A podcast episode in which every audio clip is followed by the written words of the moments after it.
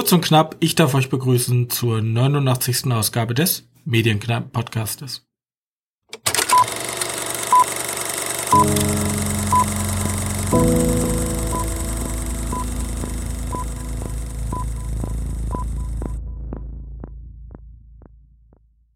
Hallo liebe Zuhörer da draußen, ich darf euch begrüßen zur 89. Ausgabe unseres kleinen Filmpodcastes und wieder mal an meiner Seite mein sehr geschätzter Mitpodcaster Johannes. Hallo. So. Und bevor wir irgendwie sagen, was hast du so gesehen, bla bla bla, ich habe mit Schweiz of Europe die erste Folge angeguckt. Du wolltest ja auch noch mal kurz darüber reden. Ich denk mal, das können wir jetzt ganz am Anfang äh, eben kurz abreißen. Ähm, denn wer mehr darüber wissen möchte, kann sich gerne die letzte Folge angucken. Aber wir haben noch kurz Redebedarf. Nämlich, ich habe mir Johannes Feedback letzte Mal angehört und fand das ja eigentlich ganz interessant. Dann habe ich mir die erste Folge angeguckt und dachte, oh mein Gott, ähm, evakuieren. Ich brauche diese Serie nicht gucken. Hast du auch im O-Ton geschaut, also auf Deutsch? Ja. Okay. Weil es ist eine deutsche Sci-Fi-Serie. Tribes of Europe. Ja. Und hast du jetzt noch weiter geguckt? Ich, wir haben ja damals gewitzelt, dass vielleicht daran liegt, dass du die ähm, synchronisierte deutsche Version gehört hast oder andersherum. Ich weiß nicht. Also ja, nee, da tut, also, da tut sich nicht viel. Ob jetzt synchronisierte Deutsch ist oder, oder Original, da tut sich nicht ganz so viel. Ist nur mit der, mit der Tonabmischung. Ähm, ich habe ich hab ein bisschen weiter geguckt. Ich habe die zweite Folge weiter äh, durchgeschaut. Und also erstmal catcht mich das überhaupt nicht. Also, nee, catcht mich gar nicht mehr. Und ich habe die eben in Englisch geguckt. Ich habe mir einfach gedacht, guckst du die mal auf Englisch an. Ob, ob du vielleicht dadurch, dass das nicht meine Muttersprache ist, äh, ob das vielleicht irgendwie besser funktioniert. Aber nö, Gar nichts. Tut sich nichts. Ja, ich habe auch die erste Hälfte in Deutsch, die zweite Hälfte in Englisch der ersten Folge geguckt und ich muss einfach sagen, das hat mich alles irgendwie nicht gecatcht. Das sah irgendwie alles super generisch aus und. Ja, die Dialoge sind halt wirklich hölzern. flach, ne? Das sind halt richtige, ja, damit auch jeden, damit auch wirklich jeden abholst.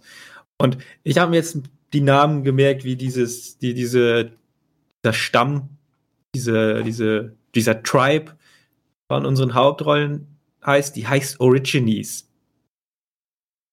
Origines. Origines, richtig kreativ. Naja, ja, Blödsinn. Naja, kriege ich, ja, Zornbein. Ähm, was mir auch noch beim, beim weiter Zuschauen aufgefallen ist, also neben den, neben den Dialogen ist die Musikabmischung auch komplett die Hölle. Da fängt dann ein Musikstück an, hört auf einmal mittendrin auf, dann ist ruhig oder geht er weiter irgendwann? Denkst du ja auch nur so, ist das jetzt irgendwie so geplant oder hat er auf jeden Fall vergessen, dass da hier die Musik auch noch weiter abgespielt werden muss zu dieser Szene oder soll das irgendwie dramatischer wirken, wenn da Pausen gemacht werden? Ich habe keine Ahnung. Mich, mich stört's da ein bisschen extrem, weil ja. Aber ich habe sie auch gestern spät abends erst geguckt. Ja, aber wie gesagt, äh, die Serie reißt überhaupt keine Bäume aus. Mir haben die Dialoge halt überhaupt nicht gefallen und halt, wenn die erste Folge schon absolut mich danach anschreit, einfach auszuschalten, dann sorry, dann gucke ich mir den Rest halt auch nicht an. Ähm, das hat dann auch nichts mit diesem berühmten, ja, überlebe erstmal die ersten drei Folgen, danach wird's gut. Ja, aber wenn das auf so einer Produktionsniveau für mich anfängt, dann denke ich mir auch so, nee. Da muss er aber ganz schön viel schaffen. Ja. Aber wie gesagt, die zweite Folge reißt da auch nichts mehr. Die ist sogar noch langweiliger als die erste. Ähm. Hm, was wollte ich noch sagen? Ja, eigentlich zu The Tribes nicht mehr wirklich viel. Gut. Äh, aber doch, doch, äh, immer muss noch erwähnt werden, dass wir es natürlich sehr toll finden, dass äh, Genre-Filme oder Genre-Serien aus Deutschland mal kommen. Das ist so selten. Das stimmt. Es wäre auch noch schön, wenn die gut wären, aber. Ja, aber dass sie schon mal auf. Also, es gibt deutsche so Genre-Filme und Serien, aber die sind meistens in einem ganz schön Low-Budget-Bereich. Und da wir jetzt so mit Netflix ein, ich weiß nicht, wie hoch, hoch das Budget ist, aber schon ein höheres, höher ist es ja auf jeden Fall, äh, Budget kriegen, ist dann schon mal ordentlich. Ich verstehe auch nicht, warum Deutschland da sich nicht dran traut. Weil wir haben ja ein paar gute Horrorfilme. Löblich der Versuch, die Umsetzung ist leider. Ja, ja, schade eigentlich. Schade, ja. Aber na gut. Kommen wir zu unseren Filmen, die wir diese Woche gesehen haben. Und ich würde einfach mal ganz frech anfangen, weil nächsten Monat erscheint ein Film mit Eddie Murphy, nämlich die Fortsetzung zu Der Prinz von Zamunda. Ja. Und als Vorbereitung dachte ich, ich brauche den perfekten Film für diese Serie, äh, diese, diese Fortsetzung und für den Podcast und dachte mir, okay, ich muss jetzt einfach alles Gesellschaftliche zusammennehmen plus einen Eddie Murphy-Film. Und ich habe mir angeguckt, Die Glücksritter. Oder We Watched, wie man heutzutage so, sagt. Ich dachte, ich dachte, du hättest den einfach nochmal geguckt, aber nein. Okay. Nein, nein, nein, Weil meiner Meinung nach ist Die Glücksritter einer der besten Filme von Eddie Murphy mit Abstand. Und ähm, ich weiß nicht, ob ihr es mitbekommen habt, ist vielleicht ein bisschen hochgespielt worden, aber es gab da ja so eine komische Internetgruppe, die hat die Wall Street ganz schön zerlegt. Ja. ja. Da gab es diese ähm, Wall Street Bets Dudes, die auf eine Aktie gewettet haben und sozusagen gegen die Wall Street gekämpft haben. Erfolgreich mehr oder weniger. Sehr erfolgreich. Und ähm, das Gleiche in einer gewissen Art und Weise findet ja auch bei dem Film Die Glücksritter statt.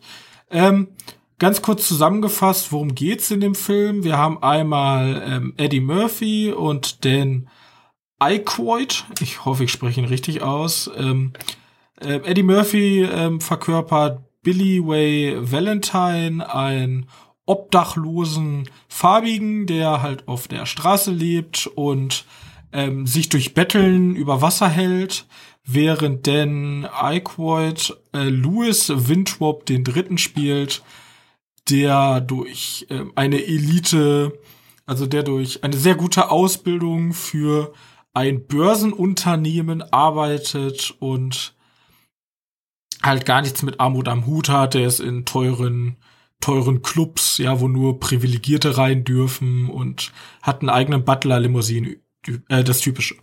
Und dann haben wir noch die beiden Dukes, die, die, die das Unternehmen leiten. Und ähm, die beiden schließen eine Wette ab. Der eine glaubt, ähm, was eigentlich schon sehr, sehr tiefes Motiv ist für so eine Komödie, dass ähm, eigentlich die Rasse entscheidet, wer erfolgreich sein können, äh, kann. Und der andere sagt, nee, die Rasse hat damit nichts zu tun, ja, sondern die Voraussetzung.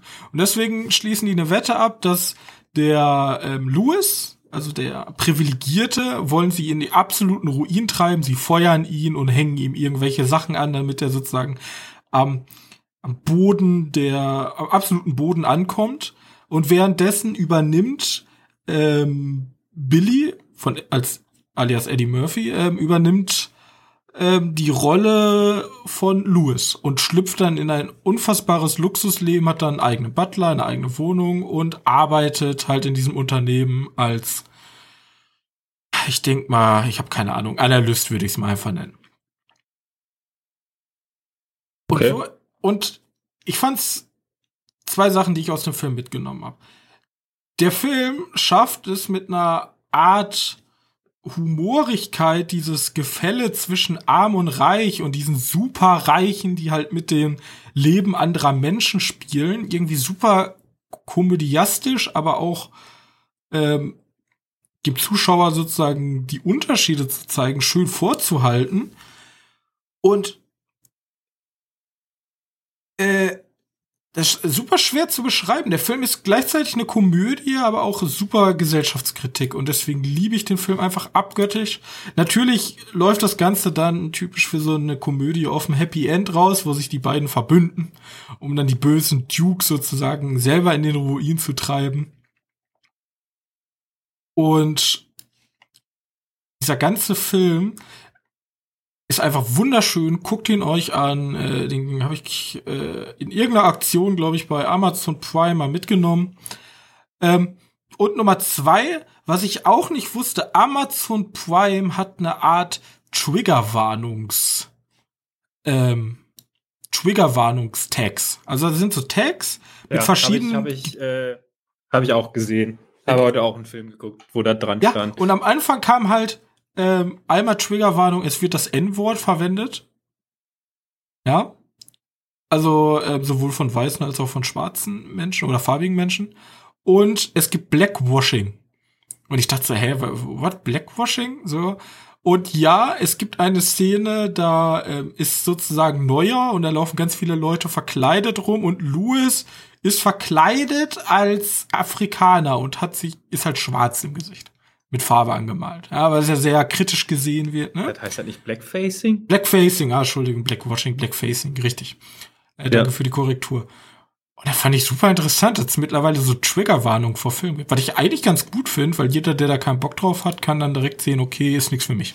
Werde ich mich nur drüber bei, bei, aufregen. mein, bei mein Film stand nur dran, Konsumieren von Drogen Ja, hier und auch. Gewalt.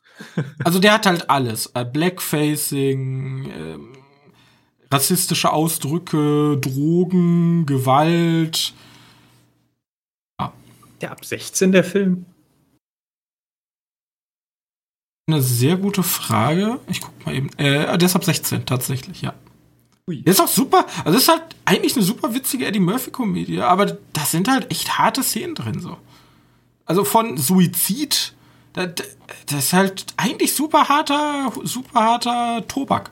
Aber es ist ein Was, super was ein Film. komischer deutscher Titel. Ergibt der irgendwie Sinn daraus? Oder wie heißt der im Originalen? Originalen heißt da, ähm, oh, das, das kommt am Anfang. Am Anfang gibt's halt, ähm, Trading Places. Trading Places, genau. Trading Places ist der Original, äh, der Original Aber ich finde, die Glücksritter ist eigentlich ein geiler Titel. Also das ist, glaube ich, so ein, einer der wenigen Filme, wo ich mir denke, so die Glücksritter, irgendwie passt das. Ich weiß nicht ich warum. jetzt eher abgeschreckt von solchen Filmen. Ja, aber also wirklich, dem kann ich jeden nur ans Herz legen. Äh, dieser Film ist genial. Gut. Ja gut. Du bist dran. Ach so, ja, okay. Ich habe auch eine Komödie gesehen, eine leichtere, vielleicht ein Kinderfilm. Bekannt aus Computerspielen. Endlich mal geschafft, den zu schauen, und zwar Sonic. The Hedgehog? Also der neue? Sonic the Hedgehog. Den gibt es momentan auf äh, Amazon. Den gibt es, glaube ich, schon länger auf Amazon. Und ich finde den gar nicht mal so schlecht. Ich finde ihn sogar noch recht angenehm. Auch wieder da, ich habe den sehr spät geguckt. Vielleicht war mein Humor deswegen ein bisschen angekratzt, aber ich fand den schon witzig. Er hat schon echt. Also, das ist. Du musst jetzt nicht daran denken, dass das so, ein- so ein Humor ist für Erwachsene. Das ist halt ein Kinderhumor. Weißt du? Mhm. Ähm, aber mir, mir hat er wohl gut gefallen. Ich habe den im Original geguckt, weil ähm, also ich kannte ja schon, es gab ja schon Sonic Boom und diese Sonic, andere Sonic-Serien und in manchen Spielen hat er auch gesprochen, Sonic. Und ich finde das irgendwie, ja, für mich ist Julian Bam, der im Deutschen äh, den, den, den Sprecher macht von Sonic, irgendwie unpassend. Weißt du, ich will ja die Original, also Original, die Stimme, die ich halt aus dem Spielen kenne oder aus den, den Serien kenne für Sonic. Ja, eine einheitliche Stimme, mehr oder weniger. Ich glaube, es gab, es gab ein paar Mal einen Wechsel, äh, es gab einmal einen Wechsel. Egal, ich will auf jeden Fall die Stimme haben, die ich schon, die ich schon kannte und nicht die Stimme, die, äh, ja, die ich woanders her kenne.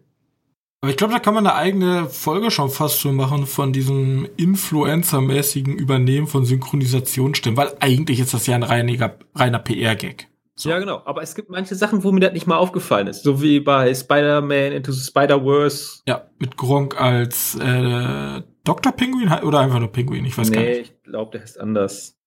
Pinguin ist aus, aus äh, Batman. Batman.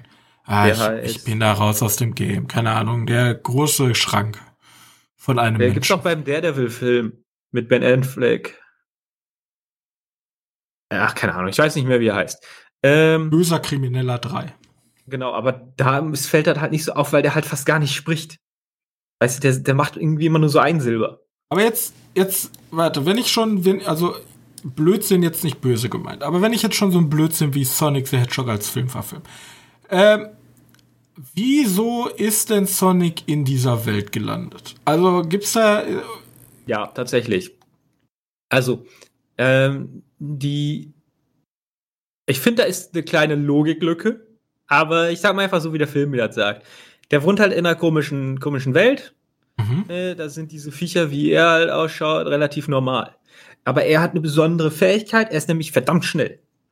Und so eine komische Eule, keine Ahnung, wie der Name hier von der war, äh, hat immer gesagt, ja, zeig deine, zeig deine Kräfte nicht, sonst wollen dich halt, sonst überfallen dich halt böse Leute. Und das passiert dann halt mal, weil er natürlich ein Kind ist und seine Kräfte halt zeigt.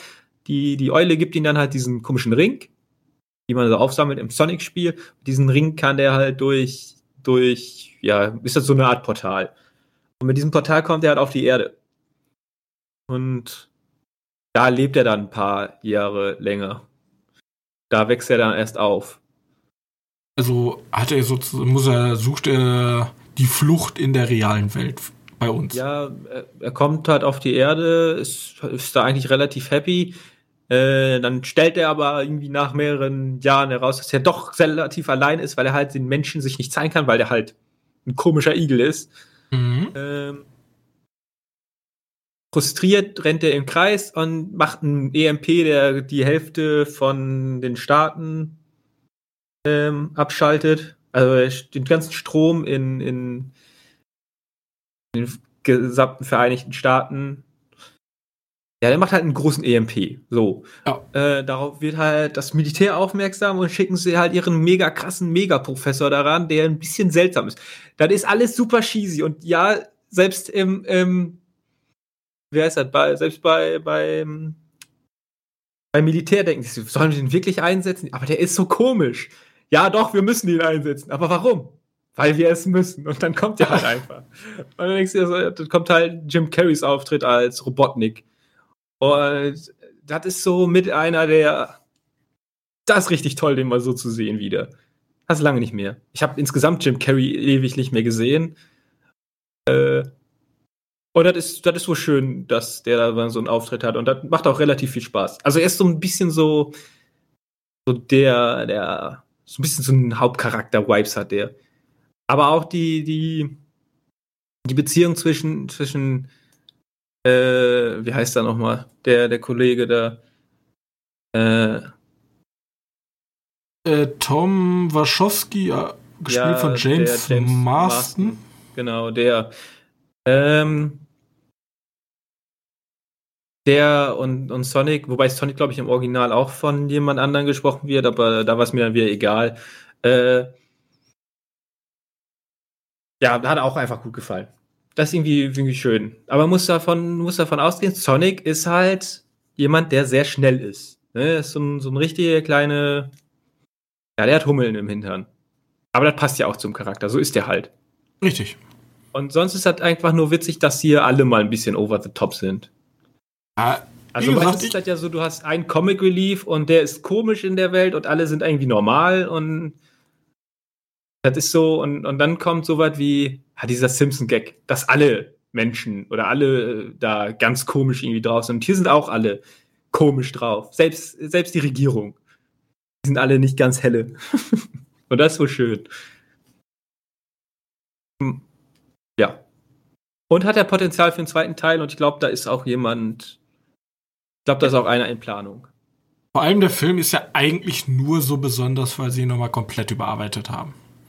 Anscheinend, ja, genau. Also das war ja so. Da gab es ja auch dann das Gerücht oder das unbestätigte, was weiß ich, dass die es extra gemacht haben, aber da, da wird es wahrscheinlich irgendwann werden irgendwelche Producer da mal drüber reden. Und dann genau. wird das in unserer News-Section auftauchen. Äh, genau. Gut. Aber wie gesagt, wenn du da eine Fortsetzung machen möchtest, dann muss Robotnik, Jim Carrey als Robotnik wieder vorkommen, weil das wirklich einer, der den ganzen Film mitgetragen hat. Es ist wirklich, wirklich toll zu gucken. Jim aber Carrey aber so ist ja auch eigentlich für so eine Rolle geboren. Genau. So, ähm, ich habe noch was geguckt. Und zwar gehen wir jetzt in die komplett andere Richtung. Äh, Gebrauch von Drogen, Gewalt und äh, Mockumentary Äh, und zwar habe ich geschaut den Film, der auf den Namen The Phoenix Tapes 97 hört. Ähm, das ist eine Horror-Mockumentary. Und für, in, also in dieser Zeit und zu Trump, also in den letzten vier Jahren, ist Mockumentary ein bisschen verrufen geworden, weil Mockumentaries sind ja Filme, die auf Doku gemacht sind, aber gar keinen dokumentarischen Zweck haben, sondern einfach nur ein Film sein. Also du sollst halt so ein bisschen äh, den Zuschauer eher kriegen, weil der Zuschauer denken könnte, oh, das könnte ja echt sein. Aber nee, ist alles nur Fake und diesen Pseudo-Doku-Stil, äh, der, der hilft bei der Atmosphäre extrem mit. Das ist übrigens sowas wie, wie es ziemlich beliebt sind ja momentan diese Mörder, ne, wie heißen sie nochmal? True Crime. Mhm. Ne? Ähm, du willst gerne dir die niederen Gelüste des Menschen geben, aber möchtest dabei nicht so tun, als wenn du den Bock auf einen Horrorfilm hast oder auf einen krassen Serienmörderfilm, sondern willst ja auch noch eine gewisse Nähe zur Realität haben. Muss Hier ist das auch so, so, so, so in der Art gegeben, nur dass das in Wahrheit alles Fiktion ist. Aber aufgemacht wie, ich beschreibe einfach gerade, was eine Mockumentary ist, für die, die es nicht wissen, was eine Mockumentary ist. Könnte man äh, Blair Witch Project als Mockumentary sehen? Ja, kann man so sehen. Ich würde den aber eher dazu packen wie Ed, äh, nee, nicht Eden Lake, sondern äh, Lake Mungo. Lake Mungo? Mhm. Den würde ich auch noch mal empfehlen für alle Horror-Mockumentary-Fans. Ähm, oder eine Mockumentary ist auch, wie heißt der von, von Taika Waititi, der erste Film mit den Vampiren? What We Do in the Shadows? Fünf Zimmer Küche Sarg oder so in fünf, Deutsch? Ja, fünf Kümmer, äh, ja, ja. Genau, das ist ja auch wie so, eine, wie so eine Dokumentation über das Leben von Vampiren aufgemacht. Hier siehst du klar, das hat nichts mit der Realität zu tun. Aber bei, bei so Horror, die versuchen halt so einen, so einen Kniff zu kriegen, dass das halt wirklich sein könnte. Deswegen, Gut. ja, Blair Witch. Blair Witch geht stark in die Richtung. Und das ist ziemlich häufig tatsächlich äh, Found Footage. Und führ uns doch jetzt mal in die Thematik ein. Das will ich auch mal wissen. Also Phoenix Tapes 97, ich denke, ja. er spielt im Jahre 97. Genau. Würde ich jetzt Und rausnehmen. geht es um die Phoenix Lights. Falls, äh, wenn ich weiß, was das ist, weil man noch nicht so alt war, als 1997 war. Äh, geboren 1997. da, da, da waren halt einfach über Phoenix oder in der Nähe von Phoenix äh, ein komisches Phänomen, dass da ein Meteor abgestürzt sein soll und dann waren abends oder nachts da Lichter zu sehen, die schön in Reihe aufgestellt waren und keiner wusste, was das ist und die haben sich einfach, einfach nicht bewegt. Und dann kommen natürlich wieder die Leute an und sagen, Aliens, Aliens, Aliens, Aliens. Ne? Und haben sie bis heute auch nicht aufgeklärt, was das sein könnte. Gibt auch ein paar Bilder von. Das sind halt einfach nur so ein paar Leuchtblocks, die schön in der Reihe stehen.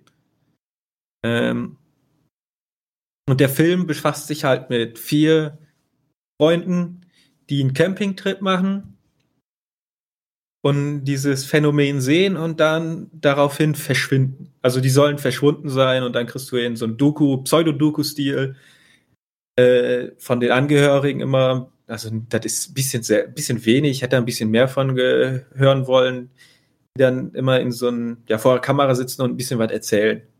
Ja, mein Sohn, der ist, äh, war lebensfreudig und, und danach siehst du immer so ein paar Schnipsel, weil die haben Found Footage-mäßig ein paar Sachen aufgenommen, äh, was da passiert ist. Und eigentlich sagt die ganze Zeit nur, dass da Leute durch, äh, ist komplett, ist komplett äh, low budget, ne? sind Leute, die laufen einfach da durch, durch die Wüste. Oder was ist das in Phoenix? Ja, Wüste. Keine Ahnung. Ich nenne es einfach mal Wüste. Äh, und machen da so einen coolen Campingausflug, bis dann dieses Phänomen kommt und dann passieren unheimliche Dinge. Aliens und so. Und da ich einfach die, diese, diese Art von, von Film ganz toll finde, habe ich mir ihn angeguckt. Der ist jetzt halt echt low budget, ne? Die haben halt kein Geld, aber so ein paar Gruselmomente hast du trotzdem auch. Äh, und ein paar ganz nette Szenen, aber sonst lebt er halt davon, dass du nicht siehst, weil es entweder dunkel und die Kamera halt keine wirkliche Nachtsicht oder eine schlechte Nachtsichtfunktion hat. Und die Kameraaufnahmen sind, um irgendwie das nah oder real zu halten für 1997, extrem scheiße. Also die haben halt billige, billige Handkameras. Äh, da muss man ein bisschen abhaben können. Aber sonst. Ja, meine Frage bei ja so von Footage ist ja immer, ich bin, du weißt ja selber, ich bin ja sehr kritisch dem gegenüber, ja. weil ich bin ein Connoisseur der, der Stativs. Stativs, ja, ja dann magst oder du aber zumindest auch oder zumindestens ein Regisseur, der zumindestens den Anti-Wackel-Filter eingeschaltet hat oder eine Kamera mal gefunden hat. Der Kameramann, der keinen Parkinson hat, ja. Und ich denke mir, ja, mittlerweile hat sich da ja schon was getan. Wenn ich jetzt mal, also jetzt nicht mit, ähm, mit dem Genre vergleiche, aber wenn ich jetzt zum Beispiel Henry Hardcore ranziehe, hast du ja schon sehr, sehr gleitende Bewegung in einem von Footage-Style. Gut, das ist jetzt eine Besonderheit, weil, ja, aber ja. ja. Sagen wir Und, mal, Rack, Rack ist ein gutes Beispiel, weil da ist der Kameramann relativ sicher mit seiner Kamera. Richtig. Und sagen, seit, also Blair Witch Project ist damals ja 1999 erschienen. Mhm. Hat diese ja. Serie sich denn weiterentwickelt? Also bringen die irgend, also, oder ist das so ein Abgesang an die alten von Footage-Zeiten? Und das ist eigentlich nur so eine Nostal Nostalgie, äh, oh Gott, ich kann gerade überhaupt nicht reden. Ist nur eine Nostalgie-Schiene für alle Leute, die noch mal gerne so ein Oldschool von Footage haben möchten oder weil dieses ja, von Footage-Genre entwickelt sich ja zu meinen Gunsten, ja. Mhm. Und reift. Oder ist es mehr so, okay, richtig oldschool, wir haben jetzt vier Dudes, die durch die Nacht strumpeln? Ja, sagen wir, es ist halt authentische Kameraaufnahmen von Menschen, die sich denken, ja, wir nehmen mal einen Campingtrip schön auf. Ich meine, also, authentisch, aber nicht gleichzeitig mit guter, guten cineastischen ja, Film. Das ist halt nicht viel, ne? Es ist halt dunkel, die Kamera ja, kann schon wieder kritisch. Weit so weit blicken und in der Hälfte der Zeit, zumindest im, im Finale, ist sie nur am Wackeln und man sieht nichts. Wobei ich den letzten Shot, wo die Kamera halt auf dem Boden liegt, ganz gut finde. Ja, da ist sie auch ruhig. ja, nee, da liegt es auf dem Boden und du musst halt einfach, du hörst halt nur noch zu. Und also dann wie das Ende von. Was? Wie das Ende von Rec. Wie eigentlich sehr, sehr viele Enden von, von Footage-Filmen. Ja, Irgendwie ja, haben sich alle von Footage-Leute beschlossen, okay, am Ende liegt die Kamera gefälligst, ja? Ja, genau, da liegt die Kamera und du siehst in der letzten Szene, wie halt der Kameraträger von der Kamera weggezogen wird an den Beinen irgendwie und der so, äh, guckt in die Kamera und sagt, nein, und ist halt weg. Ja, genau sowas. Das ist dieses Standard von Footage-Ende. Also, aber dir hat der, dir hat das gefallen. Ach, ich mag einfach diese Art von, von, von Mockumentary. Äh, ja, ich bin halt nicht so der Freund, nett. auch wenn man sagt, ist, ist authentisch. Aber nur weil was authentisch ist, heißt das nicht, dass es gut gefilmt ist. Und guter Film ist dadurch. Ja, ähm, ja wie gesagt, ist, ist ganz nett. Aber, aber Lake Mungo hat eindeutig mehr ge. Äh, der hat einfach mehr. Ui, also, der war schlimmer. Wie, wie, also der, der war weitaus besser. Wie ist nochmal den mit dem Parasiten im Wasser? Uh, The Bay. Das ist übrigens auch eine Mockumentary, ja. Ja, meine ich ja. Deswegen, ähm, die war, die hat mir gefallen. Ja, genau. Äh, guck dir mal Lake Mungo an. Das ist äh, eigentlich so. Äh, diese, dieser Horror besteht darin, ich habe Bilder gemacht und hier siehst du das auf diesen Fleck da könnte was passiert sein. Und dann kommst du ganz zum Schluss im Film, kommst du wieder auf das Bild, aber in dieser Ecke ist doch was viel Schlimmeres. Und so, so funktioniert der ganze Film. Und ich fand ja. den einfach. Vorher ah, ist ah, einfach gar nichts, wir müssen genauer hingucken. ein Alien. Ja, genau. Und dann zoomt er immer so ran und macht ja. halt rote Kreise. Das ist eigentlich Thumbnail, so, so YouTube-Film.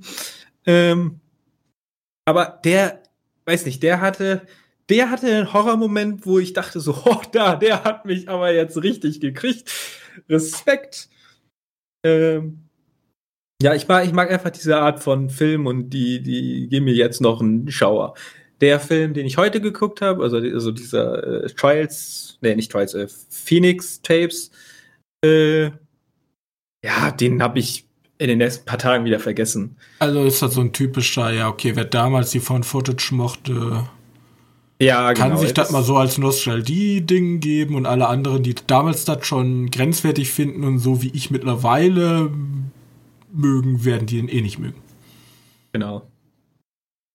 Genau so. Gut. Ähm, das so. Ja, genau, das war dann alles, was ich gesehen habe. Ich habe, wie gesagt, noch so ein Anime geguckt, aber Ich habe aber was. nicht. Ja. Ich habe was, was jetzt mal, ich dachte mir, komm hier, ich nehme jetzt mal was ganz crazy. Ich habe mir nämlich fünf Folgen angeguckt der Serie Wait. Wait? Jetzt denkt man sich so, wait, was ist Wait? Wait ist eine Serie der Entwickler von Battlestate Games, die unter anderem das Spiel Escape from Tarkov entwickelt haben. Und die haben einen extrem krassen Boom erlebt, ja? Also sehr, sehr viele Leute haben in den letzten Jahren ihr Spiel gekauft und dann dachten die sich, okay, wir brauchen Marketing. Was machen wir? Wir machen einfach eine Serie. Wir machen einfach eine komplette Serie. Es sind fünf Teile, ah, ich würde mal so sagen 10 bis 15 Minuten im Durchschnitt. Und es verschlägt uns in der Serie, wie auch im Videospiel, in die, Fakt in, äh, in die fiktive ähm, Region um die Stadt Tarkov. Das ist eine Stadt, in der ein böser Konzern irgend, irgendwelche komischen Biowaffen entwickelt. Und da bricht halt eine Art Krieg aus, ein Bürgerkrieg. Und da sind halt verschiedene militärische Söldnerorganisationen involviert. Und wir begleiten so eine, so eine Söldner, also so ein Söldnertrupp, der sozusagen hinter feindlichen Linien halt zurückgelassen wird, weil das offizielle Militär zieht sich zurück, es wird eine Sicherheitszone etabliert und eigentlich darf niemand mehr aus dieser Stadt raus. Und sie sitzen halt in dieser Stadt jetzt fest. Und es ist einfach, also es ist einfach Henry Hardcore. Bloß halt nicht in Ego-Perspektive. Das ist einfach, ein, es ist einfach eine Ballerserie. Es ist eine Ballerorgie. Aber vom Produktionsniveau würde ich so sagen, zwischen sehr, sehr gutem YouTube und Hollywood. So ein Misch, Misch, äh, Mischding, ja. Typisch russisch, auch sehr viel CGI, wenn dann irgendwie äh, Fliesen abgeschossen werden und rum abge, absprenkeln und Granaten explodieren und wenn Leute Schüsse abbekommen, dann übermäßig Blut, also nicht so extrem übertrieben, aber schon extrem brutal dargestellt. Ähm, Und ich, ja, ja, ich habe nur so eine Frage off-topic-mäßig. Also schon zu Tarkov, aber ist das, sind die Macher von Stalker da irgendwie mit drin? nein, Nee? überhaupt nicht. ich weiß nicht, ich kriege da irgendwie immer so Also- Vibes zu, wenn ich mir gerade Bilder angucke. Vielleicht, es kann gut sein, ähm, du kannst ja im Hintergrund, wenn du Lust hast, ähm, Hm. ähm, äh, dir mal einmal ganz kurz durch die erste Wait-Folge skippen, um da mal ein, ähm, wie sagt man, ein Gefühl für zu bekommen. Ich werde die äh, Wait-Folge auch unten einfach mal verlinken, weil es kostenlos, ja. Und ich finde die echt nicht schlecht. Also vor allem, wenn ich mich, wenn ich mich jetzt, äh, wenn ich mich jetzt so an Spieleverfilmung überlege, ähm, haben die scheitern die meistens daran, entweder, dass sie ihr Thema halt zu ernst nehmen. Okay, wir haben jetzt hier eine fiktive Stadt und ein Militärshooter, da ist halt relativ einfach, was du machst. Aber ja, wir begleiten halt dieser, dieser Trupp, der durch diese harte Dingens geht. Und dann liegt da aber tatsächlich auch noch so ein übergeordneter Plot drüber. Ja? Zum einen haben die Spielefans in dieser Serie haben super viele Anspielungen, die sie dann im Spiel, also in dieser Serie auch wiederfinden, aber die halt nicht so nicht so prägnant einfach rausgearbeitet sind. So re relativ gut vergleichbar mit dem WoW-Film so, wo dann irgendwo ein Murloc unter der Brücke sitzt und so und dann diese, weiß man sofort als Spieler, okay, die haben auch an uns gedacht. Und gleichzeitig hat man auch eine relativ super hoch produzierte Action-Orgie über eine gute Stunde und wie gesagt, vor ein paar Tagen ist das Finale mit der letzten Folge sozusagen erschienen. Und holy shit, haben die ein Produktionsniveau da reingesetzt. Ähm, das hätte ich. Okay, wir sind erstens in Russland, die haben auch mit ganz vielen ähm, Ausrüstungsherstellern ähm, da zusammengearbeitet, aber holy shit, haben die ein Produktionsniveau. Man muss sich vorstellen, ganze, ganze Gebiete wurden da sozusagen CGI, also Russen sind ja generell relativ gut mit CGI, ganze Gebiete wurden danach ähm, bearbeitet mit CGI, riesige UN-Schutzmauern, Explosionen, die dann ganze Gebäude auseinanderreißen für so ein kleines Entwicklerstudio, was man einfach so eine Serie machen will. Fand ich das extrem äh, beeindruckend. Vor, vor allem für so eine kostenlose, also eigentlich ist es Werbung, aber vor allem für so eine kostenlose Produktion. Und ich würde einfach mal jedem, der Bock hat auf eine CGI-artige Russen, äh, russische Action-Orgie, wer da mal Bock drauf hat, gerne mal reingucken. Ja, sieht auf jeden Fall ordentlich aus. Kann ich jetzt nicht sagen, wo da irgendwelche Anspielungen sind, weil ich das Spiel halt auch nicht kenne. Aber ja. Ist halt theoretisch. Sind, ja? Sind halt, sind halt russisch aussehende Leute, die mit irgendwelchen Waffen in einer so kaputten sagst, Stadt die Quadratköpfe, die sich gegenseitig über 60 Minuten beschießen. Ja, genau. Manche sind auch verbündet miteinander. Manche sind auch, mit, ja, wie gesagt, da sind mehrere Gruppen, die gegeneinander spielen. Und der, also der Plot-Twist dahinter ist jetzt nicht, da ist halt eine böse Organisation, die böse Sachen macht. So. Aber das gut, Ende ist hart, erbarmungslos und passt einfach in dieses ganze, in dieses ganze, in die ganze Aufmachung der Serie. So, gut. Mehr will ich dazu nicht sagen, weil da gibt es auch nicht mehr viel mehr zu, zu sagen. Okay, perfekt. Wegen News. Ja, sind heute auch nicht ganz so viele. Ich habe eine kleine News, die dich vielleicht interessieren könnte, die ich mal ganz schnell abarbeiten kann. Und zwar Jesse Plemons, auch bekannt als Meth Damon. Ist ein bisschen gemein dazu zu nennen, aber äh, das ist der aus Game Night, der den Cop da gespielt hat. Ja. Ähm, Und noch bei oder Sonic bei vor. I'm Thinking of Ending Things, die männliche Hauptrolle spielt. Mhm. Äh, der gehört jetzt offiziell zum Cast zu Martin Scorsese's Killer of the Flower Moon. Film dazu. Und ja, ich wollte einfach nur noch mal kurz erwähnen, Martin Scorsese macht gerade einen Film, der heißt Killer of the Flower Moon und in der Hauptrolle sind DiCaprio und De Niro. Also, ich weiß nicht, wie häufig ich den Film hier schon in den News erwähnt habe, wahrscheinlich noch gar nicht. Deswegen, jetzt gab es gerade eine kleine News, ich einfach nur erbringen konnte, damit Leute wissen, Scorsese, der macht noch was. Mit DiCaprio und De Niro zusammen. Freut euch. Der war ja auch bei äh, The Irishman. Äh, Jesse Plemons? Ja, Jesse da Plemons. hatte er so eine kleine Rolle, ne? Ja. Da, da war der mit beim, bei der Fischgeschichte. Richtig. Und ähm, an jeden, der es interessiert, er spielt, also wo ich auf ihn aufmerksam, äh, wo ich aufmerksam Breaking, auf ihn Breaking geworden Bad, bin, ne? ist Breaking Bad.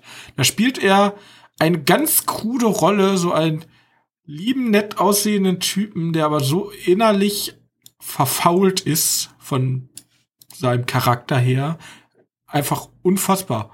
Weil ich habe ihn halt danach erst so richtig wieder gesehen in ähm, Game Night und dieses, dieses unfassbaren Kontrast. Er spielt so einen unfassbar ekelhaften Charakter in äh, Breaking Bad und dann einfach bei Game Night spielt er diesen weirden Cop, ja. Also er spielt immer so komplett weirde Rollen. Er spielt immer sehr ruhige Rollen, die dann aber irgendwie echt Feuer haben. Ja, er, er ist immer so dieser unscheinbare Typ, aber innerlich ist er so komplett okay. Ja. Okay. Ja, ist doch gut.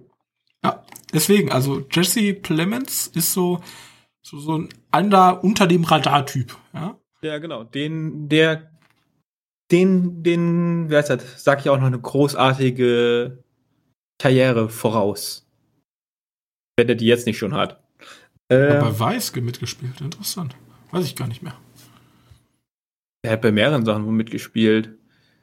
Äh, okay, das wollte ich noch mal kurz erwähnen. Ähm, dann haben wir CBS. CBS All Access ist ja dieser Streaming-Dienst, der gar nicht so gut läuft. Ähm, die haben sich gedacht, Streaming-Dienst ist, ist trotzdem way to go. Ne? Ähm, wir, wir strukturieren einfach mal was um. Vor allem fangen wir an bei den Namen. Niemand weiß, was CBS ist. Deswegen wird er jetzt erstmal heißen, oder wird demnächst heißen Paramount Plus. Ne? Das ist ja von Paramount. dem. Ja, was? Reden von dem Sender? CBS, ja, ist auch Sender, ne? Ja, ja, deswegen, ich bin gerade ein bisschen verwirrt. Ja, glaube ich, glaube schon, dass der okay. Sender mit dabei ist, ja. Ähm, die haben auf jeden Fall ihren Streamingdienst CUS All Access genannt. Und der lief halt nicht, der, der Streamingdienst. Äh, und um jetzt größere oder mehr Leute abzufischen, äh, äh, strukturieren die ein bisschen was um bei ihrem Streamingdienst. Erstmal wird der Name umgeändert zu Paramount Plus. Mhm. Paramount ist ein bisschen bekannter. Und ein Plus muss immer. Also Plus. Und ein Plus, weil ja Disney hat es vorgemacht, da müssen die anderen einfach auch mitmachen. Ähm, oder HBO Max. Oder das Marketing sich das Plus suggeriert halt, dass es die ganze Welt hat plus noch mehr. Genau. Disney und dann noch Plus, ja, also besser geht ja nicht. Ja. Na gut, äh, auf jeden Fall Paramount Plus Plus wird es heißen. Mhm. Und dabei kam halt diese kleine Ankündigung, die ich glaube, du hattest mir auch so geschickt, dass ein Avatar-Studio gegründet wurde. Und nein, nicht Avatar hier Aufbruch nach Pandora, sondern Avatar Herr der Elemente-Studio wurde gegründet. Und die Planung bei dem war, dass wir jetzt auf CBS All Access oder Paramount Plus, wie man den jetzt auch nennt, mehr Stuff zu Avatar bekommen. Ja, Kleine Serien zu Charakteren, auch mehr in der Hauptgeschichte. Äh, Vor allem Korra soll, sein, soll ihr Update bekommen. Äh, auf jeden Fall wurde um diesen Charakter jetzt ein komplettes Studio gegründet. Mit den, mit den originalen, äh, das? Den originalen Zeichnern und Entwickler der, äh, der, der Originalserie. Ähm, ja. Nickelodeon ist ja diese Untermarke, glaube ich, von CBS alias genau. äh, Paramount alias die Obermarke ist ja Viacom denen alles gehört, dieses ganze Konglomerat heißt ja Viacom. Aber man nimmt ja nie den Konzernnamen, der ist ja böse, ne? Den macht man nicht. Ja, genau, das ist nur schlechte Werbung. Das ist schlechte Werbung. Und ähm, für uns hat das wahrscheinlich gar nicht so einen großen Effekt, weil weder CBS noch Nickelodeon haben groß Fuß gefasst in Europa generell. Also Nickelodeon ist hier, ja, so als Konkurrenz zu den ähm, standardmäßigen wie gesagt, äh, standardmäßigen äh, Kinderserie-Sendungen, halt so Super RTL oder solche Sachen. Ähm, Gibt es ja auch in Frankreich und England dann Pandors dazu. Und Nickelodeon ist halt so dieses Große aus Amerika, was genau. hier kostenlos angeboten wird. Es gibt ja auch noch äh, Cartoon Network, ist ja riesig in Amerika. Haben wir ja so gut wie gar nicht. Ist ja Pay-TV. So, äh, wer hat Cartoon Network? Ist, keine Ahnung, ist Kabel, wahrscheinlich Kabel in irgendeiner Sky-Lizenz oder so mit drin. Ka Kabel 1. Ja, also die ähm, kaufen sich dann Lizenzen. Da mal Lizenzen. Ich habe keine Ahnung, wie die Lizenzlage genau, jetzt ist. Genau, aber wenn du rein Cartoon Network oder so ab, äh, haben möchtest, da wirst du wahrscheinlich irgendwie Pay-TV über Sky oder so das dann mit dabei kriegen. Ach so. Und deswegen ja. wird wahrscheinlich Netflix wieder den Zuschlag bekommen, weil die holen sich ja generell immer die ganzen. Ja, da sieht da sieht's dann halt auch mal interessant aus, weil Netflix hat ja die, die Avatar-Serie. Mhm. Äh, die haben sie ja noch immer im Pedo oder die, die wollen die jetzt immer noch zu Ende drehen und dann irgendwann mal releasen. Äh, wie da, da sind ja jetzt aber auch nicht mehr die Originalautoren bei. Äh, aber darüber haben wir, glaube ich, schon mal gesprochen. Mal gucken, was daraus wird, aus der äh, Realverfilmung. Also ich finde das, was sie jetzt gemacht haben, besser, weil genau das habe ich auch immer, da habe ich damals schon gesagt, bei der Realverfilmung von Avatar über Netflix, brauche ich nicht, gib mir einfach aus diesem Universum irgendwelche interessanten Geschichten. Macht genau. so eine Art, macht den Mandalorian Way of Life und gibt den Leuten Fanservice aus Avatar ingezeichnet. Von dem Avatar ist ja auch eine verdammt gute Serie. Ja. also ich würde äh, sagen, unter den Zeichentrickserien ist Avatar unter meinen Top 3. Ja, kann ich glaube ich so zustimmen. Da müsste ich aber noch mal äh, Background-Check machen. Aber ja, nicht auf Top 1, das habe ich schon mal gesagt, welche das ist. Das muss ich hier nicht nochmal erwähnen, aber ja. Ja. Ähm, genau, das wollte ich nur erwähnen. Ich wollte, ich sage einfach nur, dass ich die Idee toll finde, dass mehr von Avatar kommt, weil ich die, die, die Welt so schön finde. Ähm, einfach mal hoffen, dass er toll wird. Das zu Await Hey. Ähm, dann habe ich eine News, wo ich mir dachte, huhu, mal gucken. Ich habe Angst. Ja, so gefährliches Huhu. Und zwar kommt ein Superman-Film oder ist ein neuer Superman-Film in Planung. Nicht mit dem Superman, den wir alle bestätigt haben als ja, das ist ein guter Superman. Nein, und zwar mit wahrscheinlich einem neuen Superman. Also einem neuen Schauspieler. Denn J.J. Abrams soll ein Reboot machen. Oh Gott. Genau. Wieso denn er? Ein Reboot von Superman. Und dann gehen jetzt gerade irgendwie, ich weiß nicht, wer darauf. Also, wer der Superman spielt, weiß noch niemand. Aber da gehen gerade viele von aus, dass das wohl ein schwarzer Schauspieler werden soll. Und dann haben wir einen schwarzen Superman-Film. Ja, von mir so aus habe ich ja nichts gegen. Ist ja voll in Ordnung. Aber wieso J.J. Abrams? Ja, da ist auch mein Problem. Wieso er? Weiß ich nicht. Keine Ahnung. Vielleicht haben sich alle die, diese South Park-Folge angeguckt, wo der als der Mann, der alles rebooten kann, äh, er wird halt, er wird halt wahrscheinlich einfach Man of Steel bloß mit einem farbigen Schauspieler machen. Und dann sagt er, hier, habt ihr Universe, dann kommt irgendwie, keine Ahnung, äh, Jeff Whedon wieder an und macht wieder alles kaputt.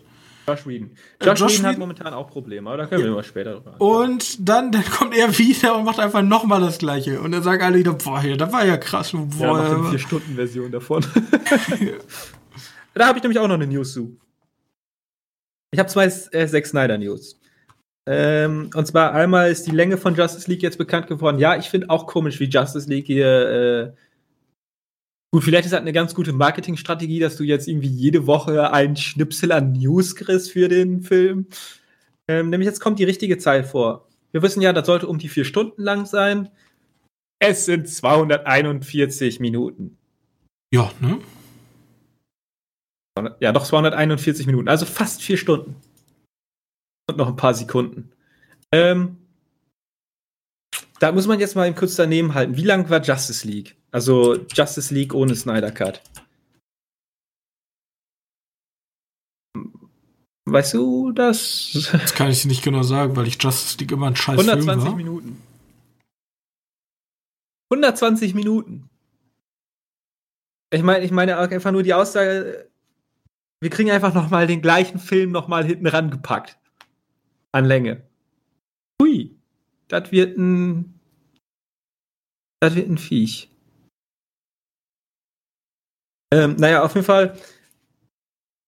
Du, wer nochmal Josh Whedon wissen möchte, er gibt auf jeden Fall zu diesen Geschichten mit Ray Fisher, den, den, den äh, Cyborg-Schauspieler. Mhm. Äh, der Ray Fisher hat Unterstützung bekommen von einer anderen Produktion. Ich glaube, von einer Buffy-Produktion. Eine Schauspielerin hat gesagt, dass der wohl einen harschen Ton hat bei, bei, äh, ja, bei seiner Regie. Nicht jetzt irgendwie. Was ist ein harscher Ton? Ich habe keine Ahnung.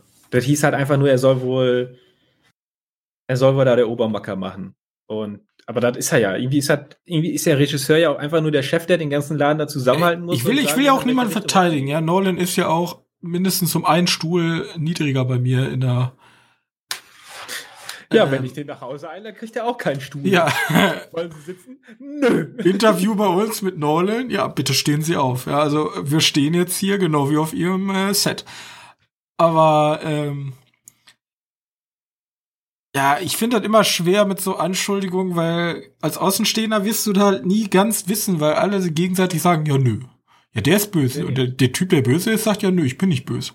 Und es, geht, es ging ja darum, jetzt im größten Teil darum, dass sie den vorgeworfen, vorgeworfen haben, äh, dass er seine Macht als Regisseur, also sagen wir mal als Chef der, der die da sitzen, im außer halt die Produzenten, die ja sowieso nie da sind, ähm, ausnutzt. Dass er seine, seine Position ausnutzt. Und Position ausnutzen ist momentan eins der schlimmsten Sachen, die du machen kannst, weil dafür wirst du ganz schnell gecancelt. Ja. Also das ist gerade sehr unbeliebt zu sehen. Vor allem, weil es ja auch ganz viele Beispiele gibt, wo Leute ihre Position echt ekelhaft ausgenutzt haben. Richtig. Ähm, und das ist auch wirklich ekelhaft. Aber keine Ahnung. Wenn du jetzt deine Position ausnutzt, ist halt gefährlicher als vorher. Für dich als Ausnutzer. Wenn Ähm, man das nur ausnutzt, um sich einen Vorteil zu verschaffen, ist natürlich auch blöd, ne? ja. Korrekt. Wir warten mal ab, was da noch passiert im Falle. Ja, genau. Ja. Gut, erstmal warte ich nochmal, äh, erstmal will ich wissen, wie der Film wird und da hat ja dann äh, der, der, wie heißt Zack der, Snyder hat hier. Also, gar nichts mehr zu, mit zu sagen. Richtig. Das ist der Zack Snyder Solo-Film. der hat nämlich genug zu tun. Genau. Ähm, und dann habe ich noch eine Zack Snyder News. Mann, der ist überall momentan. Äh, oder haben wir, letzte Woche haben wir nicht letzte Woche haben wir nur darüber gesprochen, dass der Trailer rauskommt, ne? Diese Woche können wir darüber sprechen, dass der Trailer zu Army of the Dead draußen ist und ganz cool ausschaut. Ein bisschen CGI-lastig, aber gut. Mir gefällt's. Ich hab Bock drauf. Und bei dir?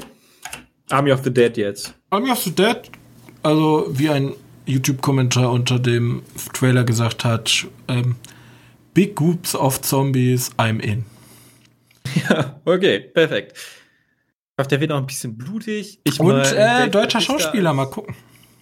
Ja, Matthias Schweighöfer. Der bekommt übrigens noch seine eigene Prequel-Serie, ne? Hm? Ich, bin, also ich bin gespannt. Ich gönne ihm das. Kann er mal zeigen, was er kann. Also ich kenne ihn halt nur aus langweiligen deutschen Bombencoms. Ja. Der Deswegen- führt sogar, der führt, glaube ich, sogar Regie bei seiner, bei der, bei der Prequel, beim Prequel-Film. Über seinen eigenen Charakter. Ähm, ich meine aber sein Name, das sein, wie sein Charakter hieß, also der von Matthias Schweighöfer, der war wohl, ja, Ludwig Dieter.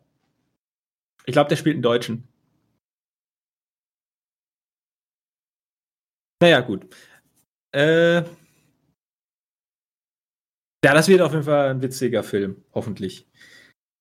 Äh, okay, ich habe über das, das Matthias Schweighöfer Prequel gesprochen und es gibt noch ein Anime, äh, eine Anime-Serie soll dazukommen. Auch noch. Auch noch. Ja, ich glaube, Netflix ist sich da, sich da gute Dinge. Die haben da wohl auch Bock drauf. Und so nach dem Trailer haben wir wohl relativ bunt, ein bisschen cheesy. Das Poster hat ja auch schon verraten, dass das jetzt nicht so eine komplett ernstzunehmende Zombie-Schnetzelei wird. Soll auf jeden Fall einfach äh, ja, Spaß machen, kann man das sagen? Spaß machen, Mhm. spaßigen Zombie-Schnetzelei. Ja, behaupte ich einfach mal so, dass das so ausschauen wird. Und dann bin ich glücklich. Und dann kann. Da können dann mal Schauspieler, die eher so in Subriegen sind, äh, mal glänzen. Dave Batista als Hauptrolle, ja, mal gucken. Mal gucken, ne? Also The Westler, ne? Ist tagesformabhängig, aber Batista hat ja auch in großen Hollywood-Produktionen schon mitgespielt, deswegen. Ja, Blade Runner, wobei die Szene, die Szene für ihn sehr kurz war. Wir hatten diesen Stuber und der Spion von nebenan. Der hat schon ein paar Mal die Hauptrolle Guardians of the. Galaxy. Ja, da ist eine Nebenrolle, würde ich behaupten. Bei Blade Runner war er auch nur ganz klein. Bei James Ah. Bond Spectre war der halt so ein Antagonist, hat einen coolen Auftritt, aber wurde ja ein bisschen blöd abgehalten. Ja, und sonst hat er eigentlich immer nur Nebenrollen gehabt. Ja, aber er macht das gar nicht so schlecht. Da finde ich John Cena und so wesentlich schlimmer. Ja. Bin einfach kein Freund von The Walk. John Cena. Ich mag die nicht. Äh, ja, wie gesagt, Probleme habe ich mit denen nicht, aber Aber ich habe noch was Interessantes, ja. Ich habe nämlich, äh, was. ich habe ich hab noch was gelesen. Es ging nämlich einfach darum, als Disney Fox gekauft hat, ja. ja, ähm, sind ja die ganzen Fox-Sachen an Disney geflossen. Ja. Mehr oder weniger. Ja. Und ähm, das Problem, was jetzt besteht, ist, dass äh, äh, bei, bei HBO Warner jetzt Ja. Also wir haben ja jetzt das Problem, dass die Serien nicht zu uns kommen. Äh, ja, so in dem Sinne, die kommen halt auf Sky, ne? Die kommen alle auf Sky und das Problem war die ganze Zeit, also ähm, HBO soll ja jetzt 2021 in der zweiten Hälfte in Europa starten, aber nicht in Deutschland. Ähm, ja, der sollte einen weltweiten Release bekommen, aber ein paar Länder waren ausgenommen. Ich meine, Deutschland war auch dabei, ja? Mhm. Wirklich? Und das liegt aber daran, dass ähm, die, der Ober, der Obermacker von Warner ist ja AT&T. Ja, genau. Und damals bei der Übernahme ähm, muss, mussten die ja kartellrechtlich auch so alles abklären, ne? weil sonst kommt Kartellamt und sagt, jo. Ähm, also jetzt bei Fox Disney oder bei AT&T, weil da gab es ja auch eine Übernahme, wo alles abgeklärt werden musste. Bei AT&T jetzt. Ja, okay. Und ähm, das Ach, Problem. Ist zu groß für Deutschland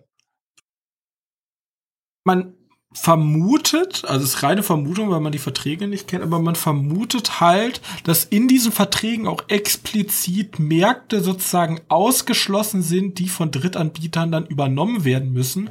Und das zum Beispiel, man geht von einer Zeit zum Beispiel bis 2025 aus, dass bis 2025 einfach keine HBO-Sachen gestreamt werden können oder dürfen in Deutschland weil die sozusagen an Sky gehen müssen. Oha, das wäre Weil die sonst zu viel Marktanteil hätten. Und das heißt, dass wir vielleicht bis 2025 weiterhin ähm, mit Sky leben müssen. Wir müssen. Wir müssen ja immer zusammen, wir reden ja immer sehr schlecht über Sky. Kommt aber auch nicht von nirgendwo her. Also, wenn Sky ja sein Programm einfach mal ein bisschen schöner aufbaut, mal ein bisschen mehr in, einfach aussehen lässt, ein bisschen komfortabler macht für den Nutzer. Ja. Dann ist alles, dann ist alles super. Dann denke ich mir so, ja, Sky easy going.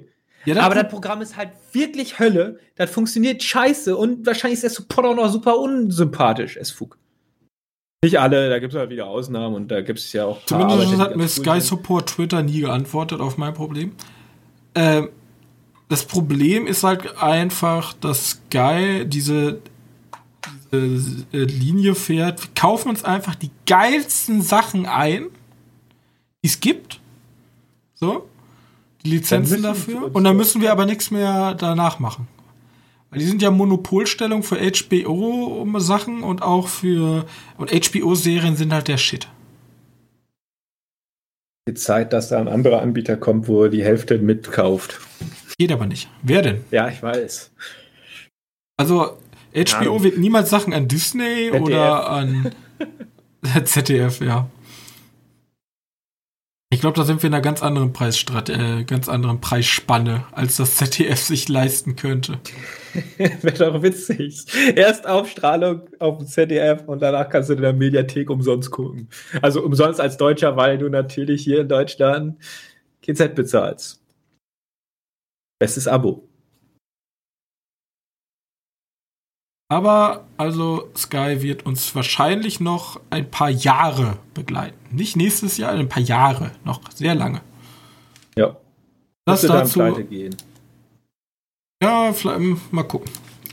Ey, das ist, ein, das ist eine Sache der Zeit. Also ich weiß nicht, vielleicht haben die irgendeine krasse Umbruchstrategie. Ja, ja gut, das ist möglich. Aber wenn die so weitermachen wie jetzt, dann ist das eine Sache der Zeit, wann sie pleite gehen. Das Weil stimmt. Fußball und ich habe keine Ahnung von Fußball, aber da kriegen die Konkurrenz und die Konkurrenz ist äh, viel attraktiver für viele Leute. Ja, ich kenne ähm. das ja nur aus, also ich kenne das ja, ich arbeite in einem relativ großen Konzern. Ich arbeite einem riesigen Konzern, um genau zu sein. Und die Wege, die dauern da schon. Also sie sitzen jetzt nicht da und denken sich so, okay, ja, unsere, unsere App ist irgendwie Trash, ja. Also unsere, unsere App ist einfach bad. Machen wir mal neu. Und dann geht da aber keiner hin, sagt ja, okay, hier beauftragt den, der soll das mal eben machen. Also ich sag mal so, bis die überhaupt anf bis die ein Konzept ausgearbeitet haben, vergehen bestimmt zehn Monate. Und nach diesen zehn Monaten gehen dann, geht dieses Konzept durch 38.000 Nutzertests, also alles leicht übertrieben. Und dann geht irgendwann mal so, ich würde mal sagen, nach eineinhalb Jahren geht dann auch mal eine Beta online. Also wenn du wirklich ja. neu, was neu aufziehen musst und nicht das alte, aber das alte umbauen ist meistens nicht der richtige Weg. Deswegen, aber, aber ähm, Sky gibt's doch jetzt auch schon so lange. Und Disney, ach, Disney sag ich schon, Netflix ist ja, auch schon lange auf dem Markt und da sehen die doch, wie ihre Konkurrenz ausschaut. Sich doch ein bisschen ja, aber überleg anpassen. doch mal, Netflix war ja am Anfang noch DVDs ausleihen und zurückschicken. Also die haben sich ja auch dahin entwickelt und sind ja, jetzt. Klar. Und ja, klar, Sky, wie lange, also es gibt ja dieses Sky-Ticket, das ist ja auch ein relativ neues Produkt für die. Ist generell, die, die, Sky kommt aus einer Generation, wo du dir noch einen Receiver geholt hast, aber niemand holt sich mehr einen Receiver. Weiß, niemand macht das. Deswegen ist ja damals auch, Sky ist ja Premiere. Äh, Premiere ist ja damals auch pleite gegangen, weil da macht halt niemand mehr dieses Pay-TV. Also wer, wieso sollte man sich Pay-TV holen, wenn man einfach für 9,99 Netflix All You Can Eat und dann gönnst du dir schön Tribes of Europe. Aber das ist das Problem. Sky hat gute Lizenzen, bloß nicht eine gute Infrastruktur. Und damit äh, beenden wir die heutige Folge. Ähm, gerne könnt ihr uns Feedback hinterlassen. Empfehlt gerne diesen Podcast weiter auf sämtlichen ähm, Kanälen der Welt. Und wir sehen uns dann nächste Woche wieder in aller Frische. Bis dahin, euch noch eine angenehme Woche und tschüss. Tschüss.